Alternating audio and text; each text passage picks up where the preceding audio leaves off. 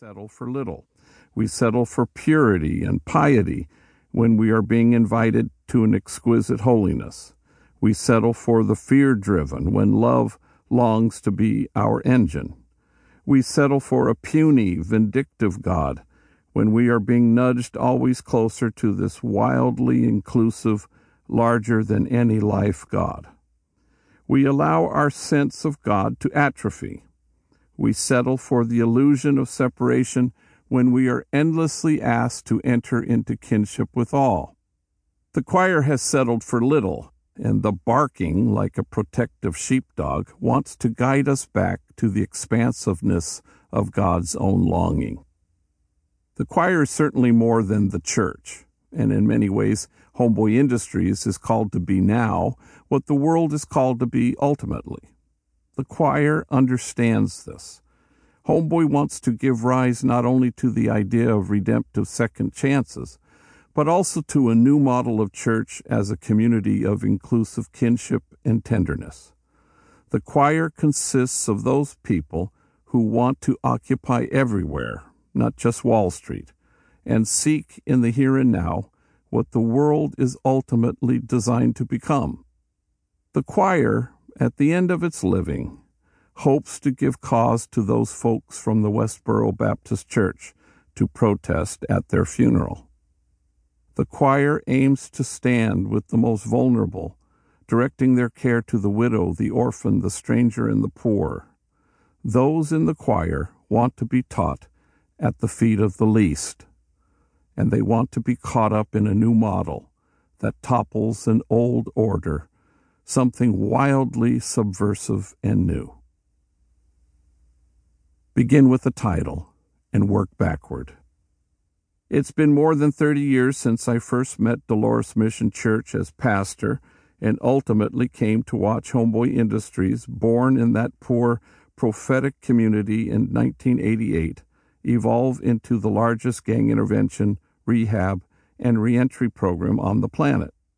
Homeboy has similarly helped 147 programs in the United States and 16 programs outside the country find their beginnings in what we call the Global Homeboy Network.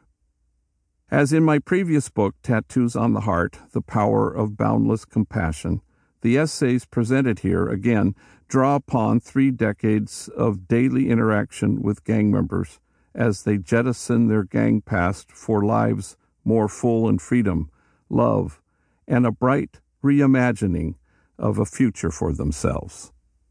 I'll try not to repeat myself. I get invited to give lots of talks, workshops, keynote addresses, luncheon gigs. YouTube is the bane of my existence. I can go to, say, the University of Findlay in Ohio or Calvin College in Grand Rapids, two places I've never been before, and there will be a handful of folks who've heard that story before. It happens. I was invited once to give the keynote at an annual gathering of foster grandparents in Southern California. I had spoken at the same event the summer before, virtually the same people, and I'm not sure why they invited me back two summers in a row. After my talk, a grandmother approaches me. I think she liked the talk. There were big tears in her eyes. She grabs both my hands in hers and says with great emotion, I heard you last year. She pauses to compose herself. It never gets better. I suppose I'm delusional in thinking she misspoke. Anyway, I'll try not to repeat myself. I can't think, breathe, or proceed ever without stories, parables, and wisdom gleaned from knowing these men and women who find their way into our headquarters on the outskirts of Chinatown.